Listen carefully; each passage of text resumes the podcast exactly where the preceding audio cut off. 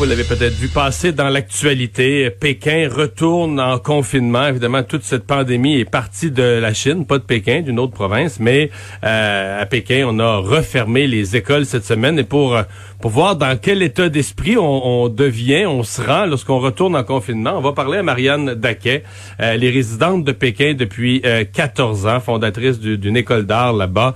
Madame Daquet, bonjour. Bonjour. Alors, expliquez-nous un peu le contexte, parce que vu d'ici, il nous apparaît que le nombre de cas est pas si énorme. Comment les choses se sont vécues euh, à Pékin pour qu'on prenne cette décision? Euh, le nombre de cas n'est pas énorme, mais déjà euh, à la première vague, à, l'époque où, où a été fermé, le nombre de cas à Pékin n'a jamais excédé les 400 cas. Et pourtant, on a passé quatre mois sans comment dire, euh, chez nous à la maison, sans vraiment de travail, sans école, avec beaucoup de, lieux publics fermés. Donc euh, il y a une vraie volonté de la Chine de, de, circonscrire, de, fermer les espaces, de mhm. cloisonner pour pour pas que le virus sorte. Euh, une vraie peur. et, ça a fonctionné. Oui, pardon. Ouais. Et ça a fonctionné parce que le, le, nombre de cas était redescendu à zéro là à Pékin ou à peu près. Euh, le nombre de cas était à zéro depuis, oui, de 56 jours, j'ai lu. C'est-à-dire qu'il y avait, avait pas de cas, en tout cas pas de cas qui, qui venaient de la Chine. Et puis comme il y avait des, des, des quatorzaines partout, euh, des quarantaines partout, euh, il n'y avait de, avait même pas de cas importés. La, la ville est restée très longtemps fermée. Elle s'ouvrait depuis deux semaines. Et là, et se sont apparus des nouveaux cas, et donc on retourne en confinement, incluant les écoles qui ont été fermées. Exactement. Euh, il y a quelques cas qui sont apparus, euh, je sais pas, milieu de semaine dernière, il y a une semaine. Euh, au départ, il ne s'est rien passé. Ils ont fermé les marchés, puis testé les gens, puis fermé des quartiers. Et puis les écoles qui n'avaient pas fini de rouvrir, parce qu'en fait, ils ont, ils ont commencé par rouvrir depuis, alors en français, on dit la terminale, donc les, les lycéens. Et puis petit à petit, ils ont, ils ont euh, ils ont rouvert les écoles. Ma fille qui est en CE2, qui correspond au, grade 3, euh, n'était pas rentrée à l'école. Elle devait rentrer lundi. Et en fait, euh, ils ont décidé euh, en fin de semaine dernière que les élèves ne rentreraient pas à l'école, mais que les élèves qui, qui avaient déjà recommencé pourrait continuer. Et hier soir à 23 h j'ai vu mon téléphone en me couchant qui se qui s'allumait dans tous les sens. J'ai regardé et en fait euh, à 23 h j'ai appris la nouvelle. Les écoles fermaient. Donc euh, euh, toutes les informations on les a comme ça au dernier moment, de façon très comme ça, sans s'y attendre. voilà, les écoles ferment. On l'apprend à 23 h Ma fille était couchée, elle s'est levée ce matin en me disant mais maman pourquoi tu m'as pas réveillée pour aller à l'école? Bah parce que le, on a reçu un message euh, à, minuit pour dire que bah, l'école ne rouvrirait pas. Parlez-moi du, moral des gens, parce que je le vois ici, le, moral reprend un peu au fur et à mesure que les, les activités normales reprennent.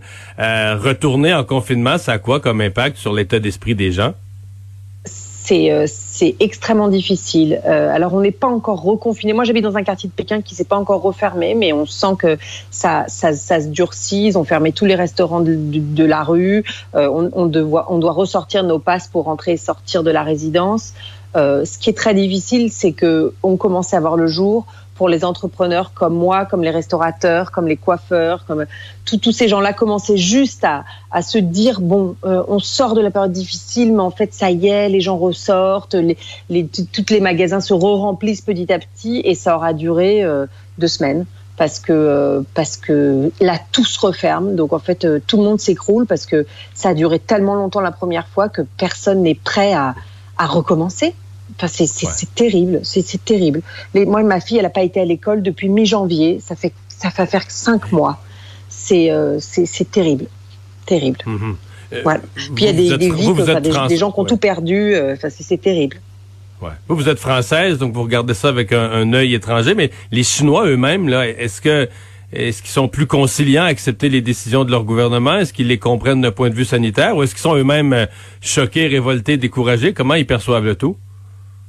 Je, je, alors il y a quand même une information du gouvernement qui explique que tout ce qui est fait est fait pour leur santé. Donc euh, il y a quand même un, une deux, enfin, la population adhère à cette idée-là. Après, moi, euh, par exemple, les gens avec qui je travaille, etc., sont écœurés parce qu'ils ont déjà vu l'écroulement de mon école euh, à la première à, la première vague et que on avait essayé de briquer de broc, de recommencer des petits cours et ça marchera pas et que tout le monde a essayé de travailler et que ça marchera pas. Donc il y, y a, des gens écœurés. Ça, ça, ça, dépend un peu des milieux, mais il y a quand même de, de la part de la population en général euh, une adhésion puisque le gouvernement explique que tout ça c'est pour leur santé et bah, vous devez le savoir, il y a quand même une, une, politique pour expliquer que la Chine gère extrêmement bien le, le, le virus et qu'elle le montre au reste du monde. Donc en fait, c'est ce qu'ils disent aussi à l'intérieur. Donc mmh. les gens adhèrent. Ouais. La pas, plupart a... des gens adhèrent, malheureusement, je dirais. Ouais. Il n'y a pas beaucoup de chroniqueurs d'opinion euh, sur la place publique euh, qui... Euh, C'est interdit. Qui se, qui, se lance, qui se lance à donner des points de vue contraires à celui du gouvernement, là. Exactement. Ça n'existe pas. Il y a sur les réseaux sociaux quelques gens qui parlent, mais c'est assez vite, assez vite étouffé. Parlons de votre école, parce que ce que je comprends, c'est une école d'art, vous en êtes la fondatrice, c'est une école privée, donc le fait de ne pas pouvoir opérer pour vous, c'est un sérieux embarras. Bah, j'ai fermé le 24 janvier à l'époque de, de, de, la fermeture de Wuhan, euh, donc euh, voilà, à l'époque de la première vague. Et, euh, et on a attendu, on s'est dit bon, il n'y a pas beaucoup de cas à Pékin, ça va rouvrir. Et en fait, on n'a jamais eu le droit de rouvrir. Et ça, après un mois et demi, deux mois, j'ai dû, j'ai dû me séparer de mes espaces, j'ai dû licencier des employés, j'ai gardé quelques employés en freelance en se disant on va peut-être réussir à faire quelque chose. Et, et, et là, les, tous les centres d'éducation étaient prêts à rouvrir. On avait l'autorisation, enfin moi j'ai plus d'espace, mais ils avaient l'autorisation de rouvrir le 15. Je m'étais alliée avec d'autres gens puisque tout le monde a eu un gros impact pour, pour travailler ensemble, pour collaborer sur les espaces. Et en fait, bah, on n'a pas eu le droit de réouvrir. Donc, euh, donc enfin, il va y avoir beaucoup. Moi, j'ai, moi, j'ai fait faillite. Euh, c'est, vie. doit être dans un état piteux. Oui. Vous, vous m'entendez? Oui, je dis l'économie doit être dans un état piteux. Ouais, bah, l'économie, il y a énormément de chômage, énormément de gens qui travaillent plus, énormément de restaurants qui ont fermé. Quand on se balade dans Pékin, tous les magasins, il y, y, a plein de magasins fermés, barrés, euh, plein d'endroits à vendre, à, louer. Euh, oui, c'est terrible, c'est terrible. La deuxième, c'est très extrêmement déprimant cette deuxième vague qui arrive. Ça fait peur parce qu'on n'est pas encore enfermé, mais on a très très peur de se faire enfermer. J'ai une dernière question. Compte tenu des conséquences de la deuxième vague que vous nous décrivez, est-ce qu'il y a une colère des gens ou une enquête sur euh, sa source? Est-ce que ce sont des voyageurs de retour de... Parce qu'une fois qu'il y a zéro cas, techniquement, il n'y a plus de transmission. Est-ce qu'on sait comment la maladie a été de retour? Bah, bizarrement, euh, on n'a aucune information.